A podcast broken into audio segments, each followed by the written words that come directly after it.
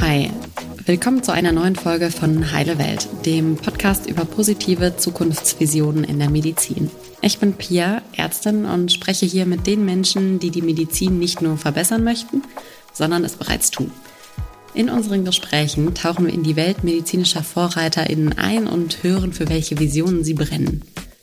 Stellt euch zum Beispiel vor, es gibt Plattformen, die medizinische Informationen einem Faktencheck unterziehen und dir so als unabhängige Quelle dienen, wenn du wissen willst, ob dieses Präparat, von dem alle reden, wirklich so gut ist, wie alle oder eben Social Media sagen. Mit einer Person, die diese Version vor Augen hat, spreche ich heute. Nicola Kuhrt ist preisgekrönte Wissenschaftsjournalistin, Autorin, Redaktionsleiterin bei Table Media und Gründerin von mehreren Projekten, unter anderem dem Recherchenetzwerk MedWatch. MedWatch ist eine Plattform, die gegen medizinische Fake News vorgeht, zum Beispiel indem sie unseriöse Heilversprechen entlarvt, falsche Aussagen in medizinischen Podcasts aufdeckt oder Online-Apotheken in den Blick nimmt, die rezeptpflichtige Medikamente ganz ohne Rezepte herausgeben. Damit macht sich das Team, was hinter MedWatch steht, aber auch immer wieder finanzstarke Player zum Feind, sei es große Medikamentenhersteller oder einflussreiche Influencer, was bereits zu mehreren Klagen geführt hat. Journalistisch gesehen wurde MedWatch bereits mehrfach ausgezeichnet, sei es mit dem Netzwende Award zweitausendachtzehn oder einer Nominierung für den Grimme Online Award zweitausendzwanzig. Ich hätte noch stundenlang ihren Investigativgeschichten über die verschiedensten Medikamente oder Nahrungsergänzungsmittel zuhören können und einige Sachen davon hatte ich zumindest schon einmal gehört, dass aber in einem Fall eine Person erst sterben musste, bis ihren Recherchen Gehör geschenkt wurde, hat mir dann doch noch länger zu denken gegeben. Hi Nicola, voll schön, dass es geklappt hat. Wie geht's dir? Wie war dein Tag bisher? Danke, dass ich mit dir sprechen kann. Mir geht's ganz gut. Ich freue mich sehr auf das Gespräch. Sehr gut. Bist du an diesem stürmischen Tag ganz gut hier gelandet? Bei uns ist gerade richtig, richtig stürmisch. Ich habe das Glück, dass ich meinen Sohn direkt um die Ecke in die Kita bringe, in die Grundschule, und dann ist das Wetter nicht ganz so schlimm. Früher musste ich richtig weit mit dem Fahrrad fahren und jetzt ähm, bin ich da eigentlich mal eben zack und dicke Jacke drüber, das geht. Ja, genau. Perfekt, sehr gut. Wir sprechen ja heute so ein bisschen in deiner Funktion äh, als Gründerin von MedWatch und deswegen wollte ich direkt wissen, wie ist es eigentlich dazu gekommen, dass du gesagt hast, du willst MedWatch gründen?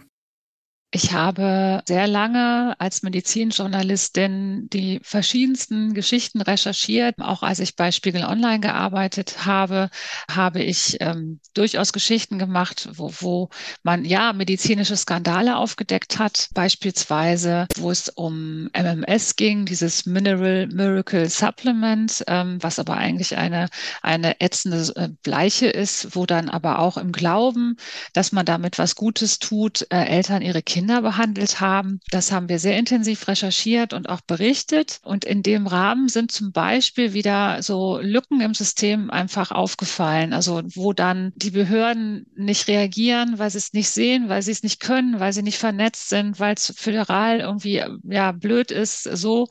Und das Problem war dann, ich konnte immer die großen Geschichten machen.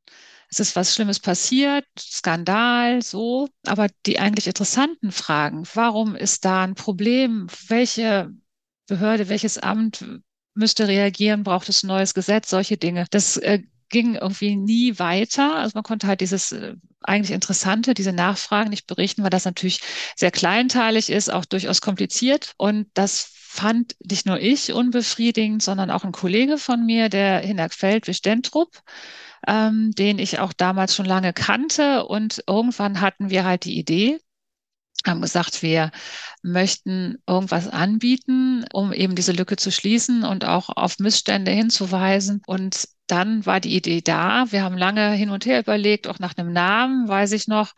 Und dann gab es ähm, von Netzwerk Recherche, dieser Journalistenvereinigung, gab es eine Ausschreibung, dass eben journalistische Projekte sich gründen dürfen und dann eine kleine Förderung bekommen. Dann haben wir uns beworben, wurden in die Endrunde eingeladen und Hinnerk und ich haben dann gesagt, okay, äh, wenn wir da äh, durchkommen, wenn wir da gewinnen, äh, dann müssen wir es gründen. Naja, und wir haben gepitcht, wir haben gewonnen und ja, das äh, war dann klar, okay, dann wird es MedWatch dann geben. Also den Namen hatten wir in der Zwischenzeit gefunden und äh, das war dann so der Anfang. Das war zwanzig siebzehn im Spätsommer.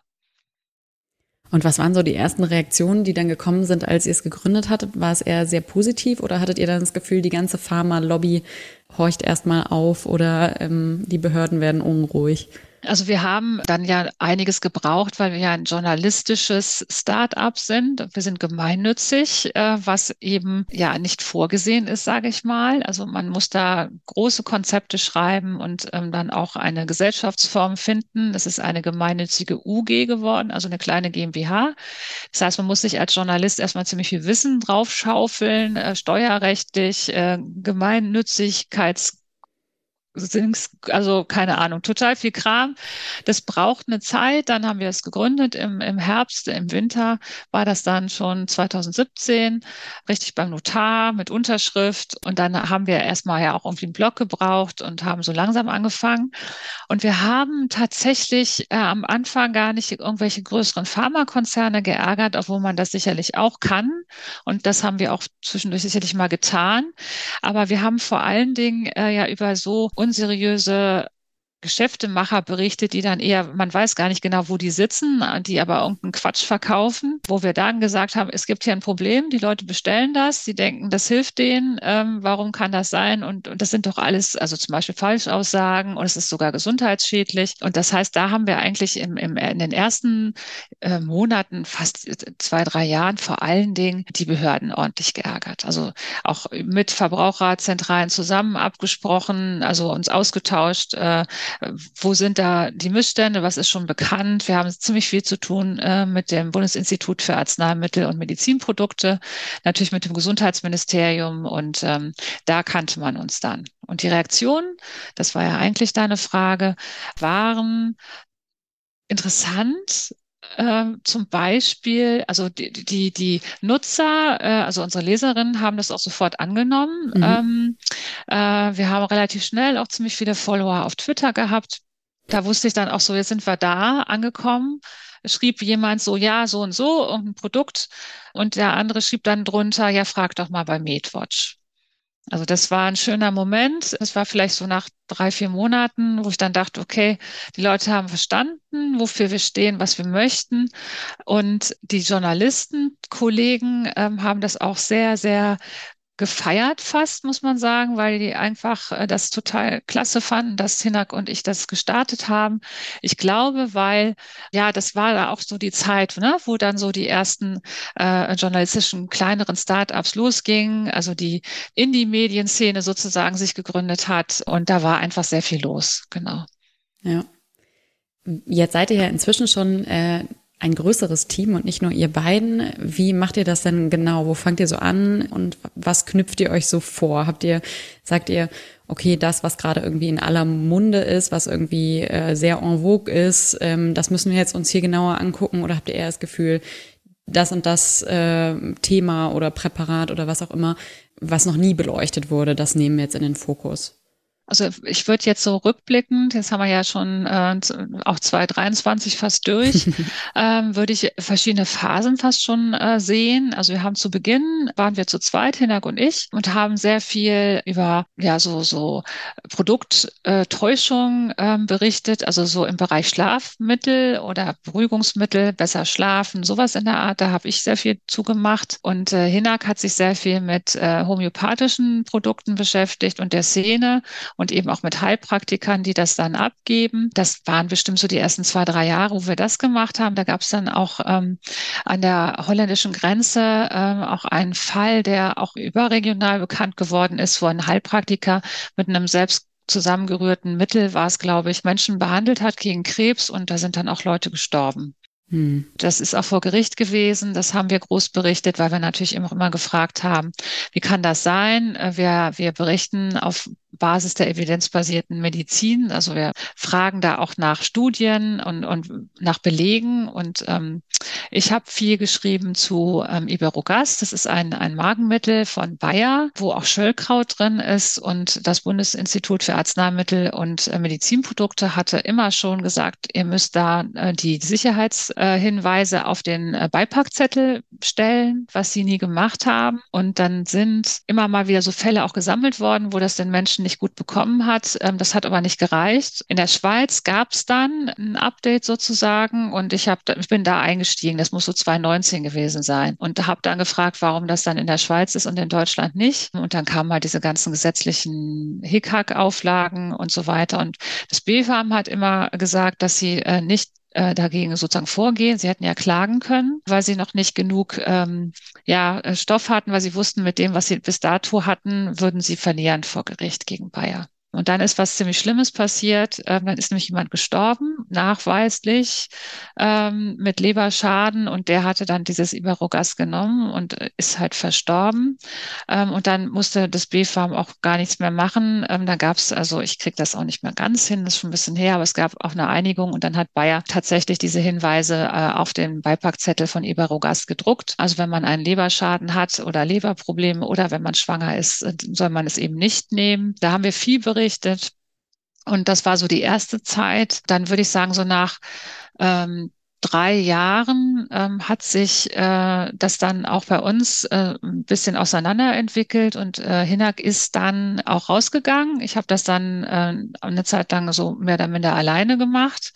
Dann kam halt auch Corona und ich habe mir dann äh, Hilfe gesucht ähm, und das ging relativ schnell, weil dann kamen ja so diese Zoom-Konferenzen und seitdem sind wir halt eine eine Online-Zoom-Konferenz-Redaktion und wir sind, wenn alle kommen, sind wir bestimmt äh, fünfzehn, sechzehn freie AutorInnen aller Couleur von Biologen über Psychologen, Tierärztinnen, Mediziner, Apotheker, ein großes Team. Und unsere Themen, deine Frage war das, ähm, kommen aus A, dem Know-how, was wir haben, was mhm. wir sehen, was, was für Dinge wir selber angucken. Ähm, plus, ähm, wir haben eine recht muntere Community. Die Leute schreiben uns auch und fragen, äh, was ist das?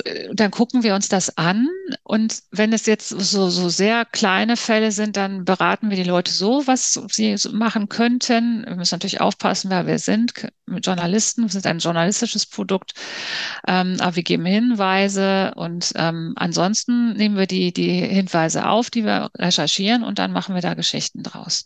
Ja, jetzt hast du schon mal so ein Beispiel genannt, wo es also die Maximalform ist, wie es jemanden geschädigt haben kann, so medizinische Fake News letztendlich oder äh, fehlende, ähm, ja, fehlende Informationen auf zum Beispiel in der Medikamentenpackung. Würdest du sagen, es gibt irgendwas, wo man auf jeden Fall sehr gut Fake News er- erkennen kann im medizinischen Kontext? Irgendwie so die drei Warnzeichen oder sowas? Äh, ja, ähm, ich Ich würde gerne ein bisschen weiter ausholen, weil meine Feststellung ist, es ist ähm, ein bisschen so ein Hase- und Igel-Spiel, heißt es, glaube ich. Also ich sage jetzt mal, die unseriösen Geschäftemacher, die genau wissen, dass sie mit Arzneimitteln, also nachgemacht äh, oder mit, mit irgendwelchen Nahrungsergänzungsmitteln, die Schönheit, äh, Gesundheit, äh, Potenz, was auch immer versprechen, mhm. die sind sehr raffiniert. Also die Die wissen genau, wie es läuft. Die bauen die besten Websites. Es ist manchmal wirklich schwer zu erkennen, ob das jetzt was ist oder nicht. Ähm, es gibt so einige Sachen, ähm, die, die man aber, ja, egal ob es ein Arzneimittel oder ein Nahrungsergänzungsmittel ist, eigentlich immer sehen kann und wo man dann einfach als, als Verbraucher ähm, skeptisch werden sollte. Das ist, ähm, wenn gesagt wird, hundert Prozent Wirkung und keine Nebenwirkung. Das ist einfach, das ist Quatsch, das gibt es mhm. nicht, weil äh, alles hat ja irgendeine Wirkung und dann ist da auch mal eine Nebenwirkung dabei. Also wenn da so so vollmundige Versprechen gemacht werden und eben gesagt wird, keine Nebenwirkung, da kann man schon mal sagen, mh, nee. Und der einfachste Tipp ist tatsächlich, das sind ja vor allen Dingen Websites, wo diese Dinge dann angeboten werden und dann immer aufs Impressum gucken. Egal, ob man sich nur informiert äh, und dann die Informationen von der Seite nimmt oder ob man tatsächlich sogar was da bestellt, gucken, immer auf das Impressum. Und man kann eigentlich davon ausgehen, äh, wenn es eben nicht seriös ist, dann ist es auch kein deutsches Impressum, wo zum Beispiel auch alles an Adresse angegeben sein muss, eine Telefonnummer, die Handelsregister et cetera. Wenn dann da nur so was Kryptisches steht, oftmals basteln die dann auch so Logos unten rein äh, von, weiß ich nicht, wenn das so Leute sind, die auch was versenden, äh, findest du da auch so Deutsche Post und so ein Kram, D H L. Die sind aber alle gefaked. Das sind, sind gar keine mhm. echten Logos. Und die Adressen sind dann oft in, in irgendwie in, in ostdeutschen Regionen oder teilweise auch im, das hatten wir auch öfter, im Pazifischen Ozean. Wo wir dann also auch schon mal eine, in einer Recherche haben wir dann auch mal eine Abmahnung, weil man das einfach muss und nachweisen muss, haben wir die halt irgendwie auf die Seychellen geschickt, was natürlich total Quark ist. Haben wir auch nie Antwort bekommen, haben wir auch nicht erwartet. Genau, aber da muss man einfach als, als Verbraucher, äh, einfach, das sind ganz einfache Sachen, einfach gucken, was steht im Impressum oder manchmal gibt es das auch gar nicht und dann weiß man schon, okay, geht nicht. Ja. Ich habe ja das Gefühl, auch viele von solchen Präparaten werden halt über Social Media vermarktet oder gestreut. Da ist ja so dieses Impressum, wo ich einfach draufklicken kann. Also auch viele Leute haben da ein Impressum, so ist es nicht. Aber letztendlich ist das ja schon häufig sowas, wo eine sehr eine Nähe aufgebaut wird. Vielleicht auch durch Leute, die noch erzählen, wie es ihnen damit gegangen ist oder eine Erkrankung hatten und von ihrem irgendwie Verlauf erzählen. Und da haben wir aber ja weniger so dieses Impressum, wo man drauf gucken könnte. Hast du da irgendwas, wo du sagen würdest, da sollte man irgendwie vorsichtig sein, außer natürlich dieses Null-Nebenwirkungen beziehungsweise hundertprozentige Wirkung? Ja, das ist äh, auch übrigens so die dritte Phase jetzt für MedWatch. ähm, also wir haben seit, ich würde mal sagen, anderthalb, zwei Jahren äh, sind wir auch auf Instagram aktiv und die Marie Eickhoff macht das vor allen Dingen und da beschäftigen wir uns auch sehr viel damit, was diese Influencer, die dann eben medizinisch oder Gesundheitstipps geben, äh, was das für Auswirkungen hat.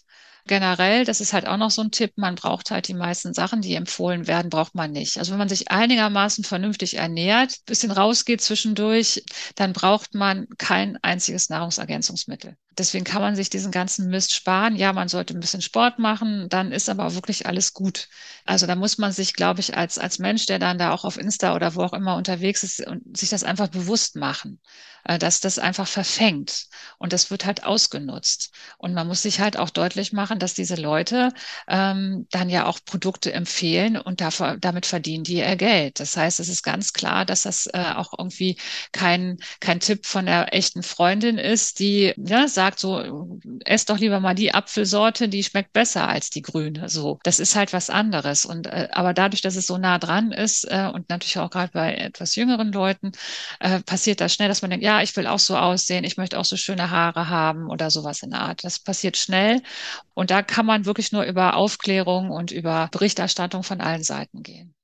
Wir sind seit, ich denke, seit einem Jahr ein bisschen mehr ähm, bei Instagram und berichten dann auch über die äh, Phänomene, die uns dann da begegnen, wo man dann auch so einzelne, in dem Fall war es eine Frau, die sehr viel auf, auf Schönheit gegangen ist, die auch viele Follower hat dort und die dann ähm, irgendwann angefangen hat, sie will jetzt auch Arzneimittel anbieten und hat dann angefangen, da eigene Nahrungsergänzungsmittel oder auch Kre- Mittel gegen Krebs ähm, anbieten zu wollen, wo wir dann einfach ähm, als MedWatch dann ähm, eigene Videos gemacht haben und dann nehmen wir die Aussagen aus diesen Videos halt peu à peu äh, auseinander und schneiden dann sozusagen die Evidenz äh, dagegen.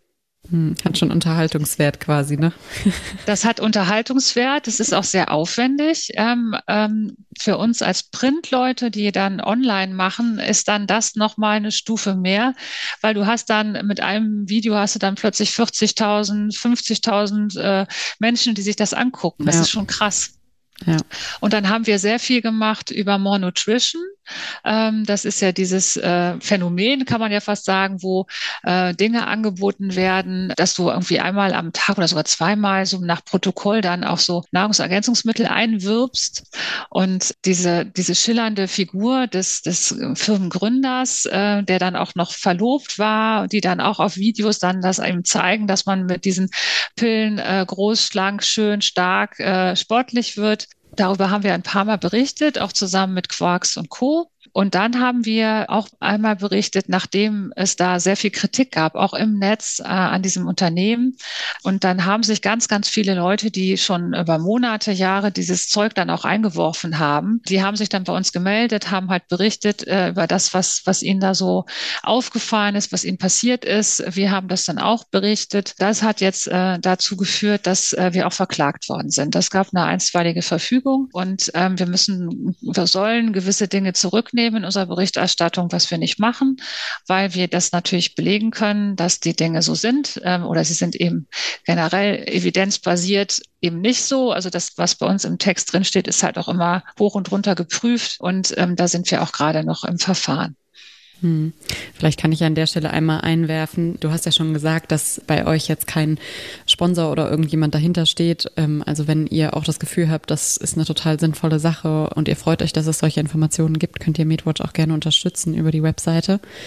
Ich habe mich so ein bisschen gefragt, als ich mich auf das Gespräch vorbereitet habe, ob dieser Kampf oder quasi dieses Aufmerksammachen über einzelne Präparate oder einzelne Leute oder Firmen nicht so ein bisschen vielleicht ein Kampf so gegen, also David gegen Goliath ist, gar nicht äh, vielleicht jetzt zwingend ähm, in dem, was an Größe oder an Finanziellem dahinter steht, aber vielleicht auch ein bisschen, wenn du zum Beispiel sagst, dass ihr jetzt verklagt worden seid, aber eben halt auch einfach, was die Masse angeht. Und habe mich so ein bisschen gefragt, ob wir nicht eigentlich ein bisschen mehr da ansetzen müssten, die Leute daran zu schulen, Fake News zu erkennen, sie einordnen zu können, also viel mehr in die Richtung gehen, weil ich das auch super cool finde, was ihr macht.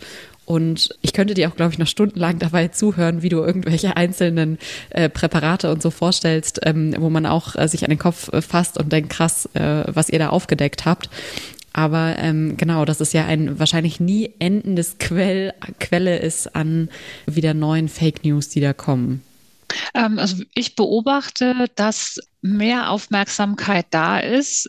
Natürlich ist dieser Begriff Fake News ist, ist auch voll, ja, wie soll man sagen, abgelutscht. Den gibt es ja in allen Bereichen. Aber es gibt ja auch Workshops und es gibt ähm, Initiativen, die sich ähm, initiativ darum kümmern, auch bei Jugendlichen zum Beispiel so die Medienkompetenz herzustellen, dass man zum Beispiel relativ schnell weiß, okay, da ist was, interessiert mich. Äh, wie kann ich erkennen, dass der Experte richtig ist? Äh, da wedelt dann da im Video einer rum im weißen Kittel, spricht von irgendwelchen Studien. Wie kann ich checken, ob das wirklich ein Experte ist? Wie kann ich sehen, ob eine Studie eine Studie ist oder ob das nur Einzelfallberichte sind, wo man dann immer schon weiß, also ne, das gibt es. Und wir haben ähm, auch zusammen mit einigen namhaften Experten vor drei Jahren äh, eine Studie gemacht, wo wir uns äh, auch angeguckt haben, wie ein Kriterienraster, was wir entwickelt haben, mit dem man dann ähm, so einzelne Werbeaussagen auch prüfen kann. Auf ähm, zum Beispiel mal guckt, äh, wie sind die Aussagen zum Risiko, wie sind die Aussagen zu Den, zur Wirkung, zu den Nebenwirkungen. Das haben wir entwickelt. Ähm, und dann haben wir gesehen, wie äh, das sozusagen umgesetzt wird, wenn du dann mal guckst, äh, du gibst irgendwas ein bei Google und äh, was kommt auf der ersten Seite. Wir haben die Begriffe genommen, ich glaube, es war Rheuma, Impfen, es ging um diese Beinprothesen. Also wir haben das dann mal gecheckt und haben mhm. einfach mal untersucht, wie, ist, wie äh, seriös sind die Angebote, die dir da so äh, entgegenkommen. Ähm, und das haben wir mit Menschen äh, gemacht, die auch dann zum Beispiel wieder in die Gesundheitsbehörden gegangen sind. Ähm, wir haben äh, ja drei Ministerien in Deutschland, die äh, in Teilen sich dann auf Verbraucherschutz konzentrieren. Wir haben einen relativ intensiven Austausch gehabt mit dem ähm, äh, Verbraucherschutzbereich im ähm, Ministerium für Justiz. Also da sind überall jetzt Menschen, die da auch was wollen. Auch die Verbraucherzentrale hat einen eigenen Bereich, Klartext, Nahrungsergänzungsmittel, die sehr aktiv sind, die viel gucken, die auch mit uns sich absprechen, die dann auch mal Abmahnungen rausschicken. Aber ja, es ist schwierig und es wird auch nicht besser werden. Es nimmt eher zu. Ich hatte eben auch schon gesagt, die Leute, die das machen, sind sehr professionell. Auf der anderen Seite, äh, finde ich, gibt es halt keine Alternative. Man muss weiter äh, dabei bleiben, diesem ganzen Mist auch dann das Gute entgegenzuhalten. Also man kann ja sagen, es gibt total viel und eigentlich müsste man eher noch dafür sorgen, dass die guten Informationen so viel werden, dass sie eben über diesem ganzen Mist stehen. Das gelingt sogar manchmal, also mit, mit guter S E O und mit, mit guten äh, Geschichten. Ähm, aber das ist, sind dann auch Glücksfälle. Das heißt, es bleibt ein Kampf, aber aber ich sehe das nicht als äh, hoffnungslos. Da schließe ich so ein bisschen meine nächste Frage an, weil ich dich noch fragen wollte, wie du sagen würdest, wir schaffen evidenzbasierte Informationen so einfach, verständlich und sehr nahbar darzustellen, dass es möglichst viele Menschen erreicht. Also ich frage mich das auch manchmal wirklich bei Studien, wo ich verstehen kann, dass natürlich medizinische Laien sich nicht fünf Studien anlesen, die sie eigentlich auch nicht richtig bewerten oder einordnen können, selbst wenn sie sie komplett lesen würden. Und ich habe mich da so ein bisschen gefragt, wie wir das schaffen könnten, einfach dem quasi die Informationen entgegenzustellen. Also ich bin deswegen sehr beglückt eigentlich, dass es Instagram gibt und auch, ähm, also wir sind bei, bei Twitter und wir werden auch zu Blue Sky gehen und dann Twitter wahrscheinlich verlassen, wenn es weiter so schlimm bleibt. Und das sind ja schon Wege, wo man schneller mehr Menschen erreicht und das fordert dich natürlich auch journalistisch nochmal heraus. Die Zeiten, wo du da Riesenriemen geschrieben hast, war ich eh nie ein Freund von. Ähm, aber ne, wo du wirklich das äh, kompliziert und einfach lexikonmäßig dahingeschrieben hast und dann äh, auch der Wissenschaftsjournalist noch so ein bisschen der, der Gatekeeper war und die, ne, die Rolle hatte, das, was ich jetzt in der Zeitung schreibe, das können die Leute nur ja. lesen. Ja. Das, die Zeiten sind ja schon lang vorbei und so oft, dass man dann damals noch so gesagt hat, der Journalismus gerade dann im Bereich Wissenschaft, der Wissenschaftsjournalismus ist dann auch so ein bisschen die Kläranlage und lässt dann nur die guten Dinge durch. Dafür ist einfach die Medienlandschaft zu breit geworden. Es gibt einfach auch, eigentlich kann ja jeder irgendwie eine eigene Zeitung starten oder einen Blog oder was auch immer. Das heißt, da muss man sich von verabschieden und dann, wie ich eben schon sagte, dem was Gutes gegenüberstellen. Und wenn ich dann sehe, was wir auf Instagram machen oder auch auf Twitter, wo wir elftausendfünfhundert mittlerweile Follower haben, also da kann man schon durchaus Dinge bewegen. Und dann bist du aber gezwungen, als Journalist auch auf den Punkt zu schreiben. Und dann musst du auch gucken, dass die Info, die du dann da hast, kurz und knapp, aber trotzdem richtig ist. Und das ist eine große Herausforderung, der muss man sich halt einfach stellen. Ja. Hast du das Gefühl, GesundheitsarbeiterInnen sollten viel mehr das auch parallel machen, beziehungsweise als ihre berufliche Mitarbeit sehen, auch solche Informationen zur Verfügung zu stellen? Also es gibt ja immer mehr Medfluencer, die wirklich ja auch teilweise sehr gute Sachen machen und auf Dinge aufmerksam äh, machen. Und ich meine, ich kenne jetzt sicher nicht die, die breite Masse, aber ich würde sagen, es gibt schon einige, wo ich das Gefühl habe, dass die ganz gut Informationen irgendwie darstellen und einordnen. Hast du das Gefühl, dass das viel mehr eigentlich dazugehören müsste? Ja, wobei gerade bei den Menschen, die so in der, im Gesundheitsbereich arbeiten, würde ich sagen, die sind ja schon sowas von oft am Limit. Äh, denen da jetzt noch äh, sowas aufropfen zu wollen, würde mir irgendwie gar nicht äh, äh, angenehm sein.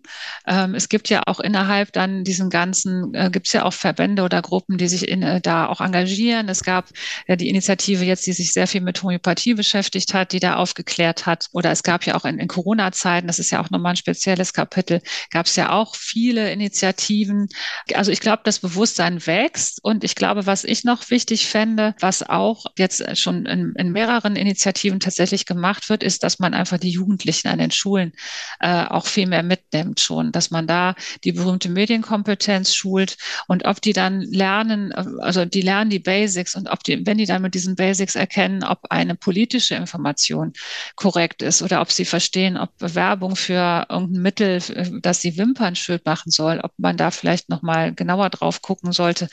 Ähm, das ist, glaube ich, egal. Im Endeffekt geht es nur darum, dass, dass wir einfach uns alle mehr bewusst sein müssen, dass das, was uns da an, an Dingen entgegenschwappt, äh, hochmanipulativ sein kann ähm, und dass man eben nicht wie früher davon ausgeht, dass das stimmt.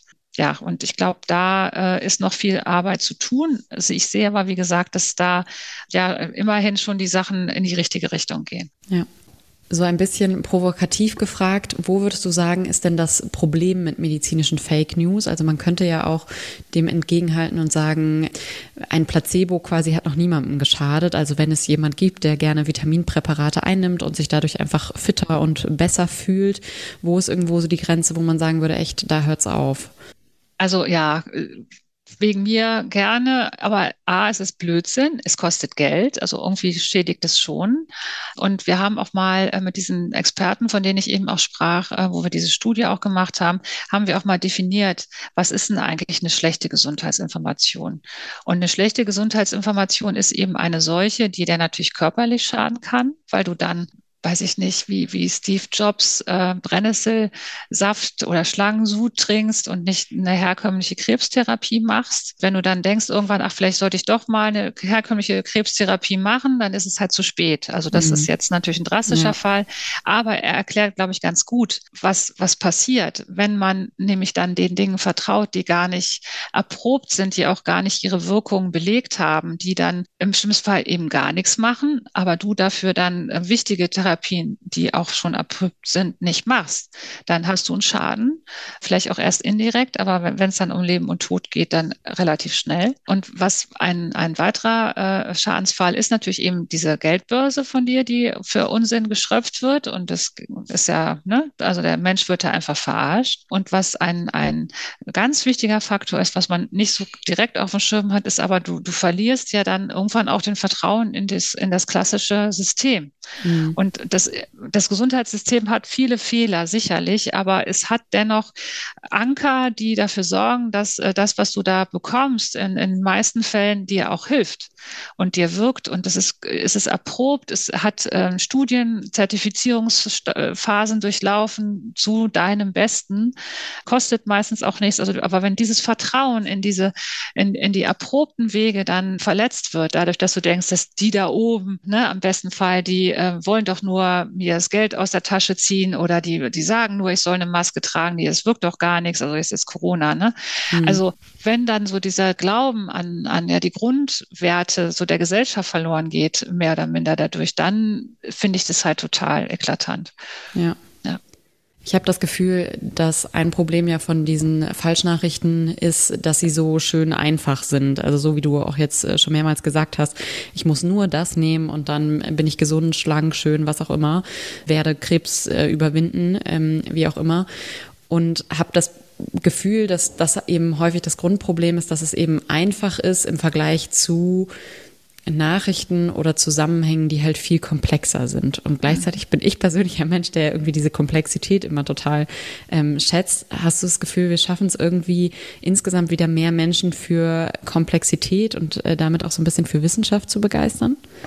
Das ist ein großes Thema in Corona-Zeiten vor allen Dingen gewesen, wo ja dann irgendwann es sich so bewegt hat, dass es eine große Gruppe von Menschen gab, zum Beispiel in Deutschland, die dann gesagt haben, ich lasse mich nicht impfen. Und ähm, als Wissenschaftsjournalistin war ich extrem erstaunt, weil ich bis dato dann auch immer so Geschichten geschrieben habe, wie toll das eigentlich ist, dass man damals doch in Echtzeit beobachten konnte, wie ein, ein wirksames Medikament äh, entwickelt wird.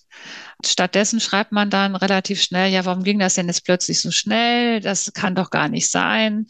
Dann kannst du zehnmal erklären, die haben ganz viele Schritte, die sonst nacheinander erfolgen, parallel gemacht. Die haben da extrem viel Geld reingepumpt äh, und was noch alles an, an, an, an Kooperationswegen da äh, gemacht wurde.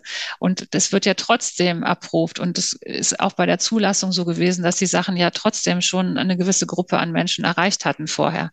Also es war ja nicht so, ne? Die haben bei BioNTech da irgendwie was gemacht und eine Stunde später haben sie das dann verabreicht. Also das dann so zu erklären. Und damals habe ich dann irgendwann festgestellt, das half ja gar nicht. Also das war so, man erklärt im besten Wissen das, was, was Tatsache ist, was der Fakt war. Und dann hast du aber diese Menschen, die entweder schon sozusagen über den Zaun, nee, ich will mich nicht impfen lassen, gesprungen sind, oder die vielleicht noch oben auf dem Zaun sitzen und überlegen, soll ich, soll ich nicht. Und dann komme ich als Journalistin und erkläre denen die Welt. Und dann habe ich damals gemerkt, ich hatte auch ein Gespräch ähm, mit zwei Leuten, die eben sich nicht haben impfen lassen wollen. Das war, glaube ich, im Deutschlandfunk.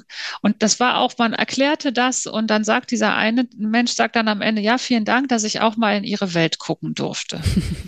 Und das hat mich total umgehauen, weil da habe ich verstanden, und da geht es ja auch jetzt also in den Diskussionen drum mit Debunking und so, ähm, wie kann man irgendwie das überhaupt machen? Also dass man die Dinge, äh, die sind halt komplex. Äh, wie kann man das an die Leute bringen? Und damals habe ich verstanden, wenn ich da einen großen Artikel schreibe und einfach aufzähle, was Sache ist, ne, das ist da geprüft, die Studie, die Teilnehmer mit dem, bla bla, das interessiert die Leute nicht. Und das ist mir damals sehr klar geworden. Die, die Leute sind ja oftmals auch in ganz anderen Settings unterwegs, die haben ganz andere Sorgen, die haben oft auch einfach Schiss, die verstehen das nicht. Und bei Corona war es auch so, das hat ja auch viele Lebensbereiche eingeschränkt und alle saßen da und waren total überfordert. Und da will ich dann nicht große Erklärungen hören, sondern da will mhm. ich dann einfach hören, so, äh, nee, äh, äh, das ist alles Blödsinn, das geht vorbei, das haben die sich ausgedacht. Das ist natürlich, oder also ne, das gab ja da diverse Geschichten, die dann erzählt mhm. wurden. Das, das ist halt einfach leicht. Und der Mensch wollte auch, glaube ich, in dieser Situation, das ging ja eigentlich allen so, natürlich auch ja irgendeine Sicherheit und, und, und sich da irgendwie selber wieder rausholen. Und deswegen ist, glaube ich, dieser Mechanismus, einfach zu sagen, ich sage jetzt, das sind die Fakten und dann wird es schon irgendwie funktionieren. Dann müssen die Leute da auch irgendwie mit klarkommen, sich das, da müssen sich das halt mal durchlesen. Das funktioniert halt nicht mehr. Das heißt, man muss gucken, wie kriege ich das an den Menschen? Und dann kommt natürlich das Problem, ich kann nicht mit jedem Kaffee trinken gehen. Ja. Ja. Und dem dann alles in Ruhe mal erklären. So. Und ich muss ihn ernst nehmen und ich muss auch erstmal, das ist, glaube ich, auch ein großer Unterschied. Entschuldigung, aber du, du merkst, es ist ein Thema. Man, man, man denkt immer so, also ich, das ist ja fast arrogant. Ich fand mich dann als Journalistin auch voll arrogant, einfach zu so sagen, ich schreibe es jetzt hin, ich habe ja recht, warum verstehst du das nicht? Und, und, das, äh, und sich das erstmal klar zu machen, das ändert dann auch die Art, wie du journalistisch dann das umsetzt. Weil du kannst das dann nicht mehr so aufschreiben, weil du genau weißt, A, das kommt eh nicht an äh, und B, eigentlich so ein bisschen schäm dich. Also ne, nur weil du mhm. vielleicht auch Glück hattest, dann das tolle Studium hattest und keine Ahnung, äh, und jetzt in der Lage bist, das auch zu lesen und so, ne? Und dann bist du ja noch lange nicht irgendwie, weiß ich nicht, man hat dann vielleicht einen Erkenntnisvorsprung, aber man muss da sehr gut mit umgehen. Ja. Und würdest du sagen, was resultiert aus dem, dass du das Gefühl hast, über diese reine Faktenvermittlung erreicht man solche Menschen eigentlich nicht? Also ich versuche immer, mich dann da auch von meiner ähm, Journalistinnen-Treppe erstmal so auf, auf Leserebene zu begeben. Und das funktioniert zum Beispiel bei Instagram total gut, weil auch das Beispiel, was ich eben hatte mit More Nutrition, wo die Marie wirklich mit den Leuten dann auch einfach auf Instagram dann spricht und die auch fragt, wie geht's euch denn? Und mhm. erzählt mal, was war da los? Also dann ist es irgendwie, es ist jetzt kein Freundinnenaustausch. Also wir haben da ja trotzdem dann auch die, die, die, die Informationen, die wir einstreuen. Aber ich glaube, die Mischung ist anders, weil man erstmal noch diese Phase hat, dass man erstmal guckt, was sind das überhaupt für Leute, die diese Info brauchen? Und was ist die Situation dieser Menschen? Also wo, wo gehe ich da rein mit dem, was ich da mache? Und natürlich kann man auch einfach mal so Serviceangebote machen, wo man dann Informationen bereitstellt. Aber da muss man sich da nicht wundern, dass die irgendwie gar nicht genutzt werden. Also das ist, sind natürlich dann auch Dinge, die dann auch, weiß ich nicht, die Bundeszentrale für gesundheitliche Aufklärung betreffen, die sicherlich da auch anders äh, irgendwie vorgehen muss. Und man muss, glaube ich, einfach so die Kommunikation da immer neu denken. Hm, vielleicht ein bisschen individualisierter einfach die Leute abholen. Ja, und eben nicht so von oben herab.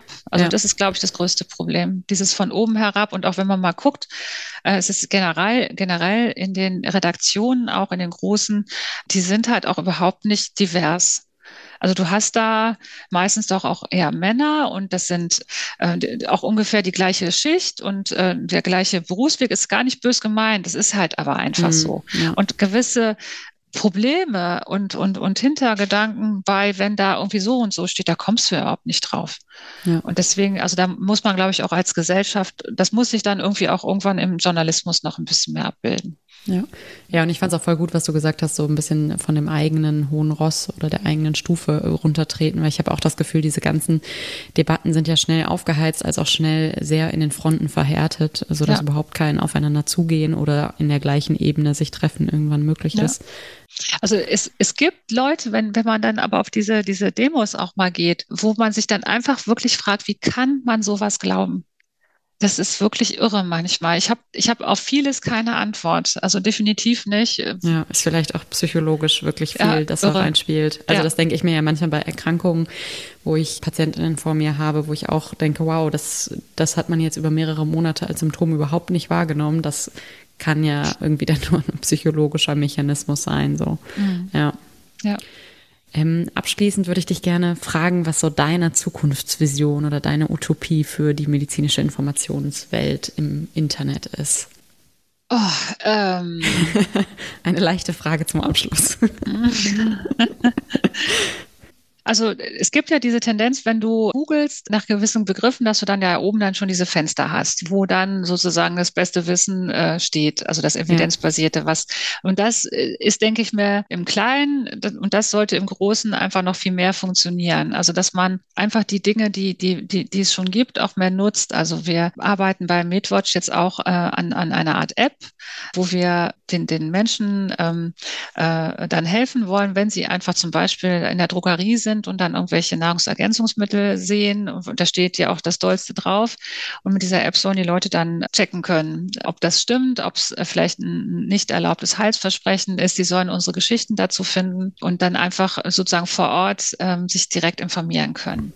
Und ich glaube eben, die Dinge der Entwicklung, auch jetzt mit K I und, und was man da alles dann wahrscheinlich auch noch, was einem dann sozusagen entgegenkommt und, und was, was, ich sag mal jetzt diese unseriösen Menschen sich dann ausdenken, die sind ja auch nicht doof, und dass man halt da das mitnimmt und dass man auch wachsam bleibt und auch ja bereit, die evidenzbasierte äh, Medizin da immer hochzuhalten, und das, ja, ich glaube, das, was anderes kann man nicht machen. Ja, und das machen wir bei MedWatch auch. Ähm, Und wir müssen einfach gucken, wie wir uns dann für zwanzig vierundzwanzig jetzt aufstellen, was wir da alles so an, an Plänen haben, weil wir einfach auch merken, dass sich jetzt gerade auch viel verändert, auch noch gerade mit, mit K I und ChatGPT. Ja. Ja, total spannend. Wahrscheinlich könnten wir im Jahr nochmal sprechen und äh, bitte, sehr gerne Sachen. Genau. Ja. Ja, vielen Dank für deine Zeit und äh, deine Einblicke. Ich fand es super spannend und wie gesagt, äh, würde eigentlich voll gerne noch mehr Insights bekommen, was ihr alles so noch äh, auf dem Schirm habt oder gerade schon wieder plant. Vielen Dank für das Gespräch. Ich danke dir. Das war Heile Welt, der Podcast über positive Zukunftsvisionen in der Medizin. Vielen Dank euch fürs Zuhören. Wenn wir euch ein bisschen inspirieren konnten, freuen wir uns über eure finanzielle Unterstützung auf unserer Website oder auch eine Bewertung auf euren Podcast-Plattformen. Abonniert gerne unseren Newsletter oder folgt uns auf Instagram, wenn ihr keine neue Folge mehr verpassen wollt. In diesem Sinne, bleibt gesund, neugierig und optimistisch. Bis ganz bald.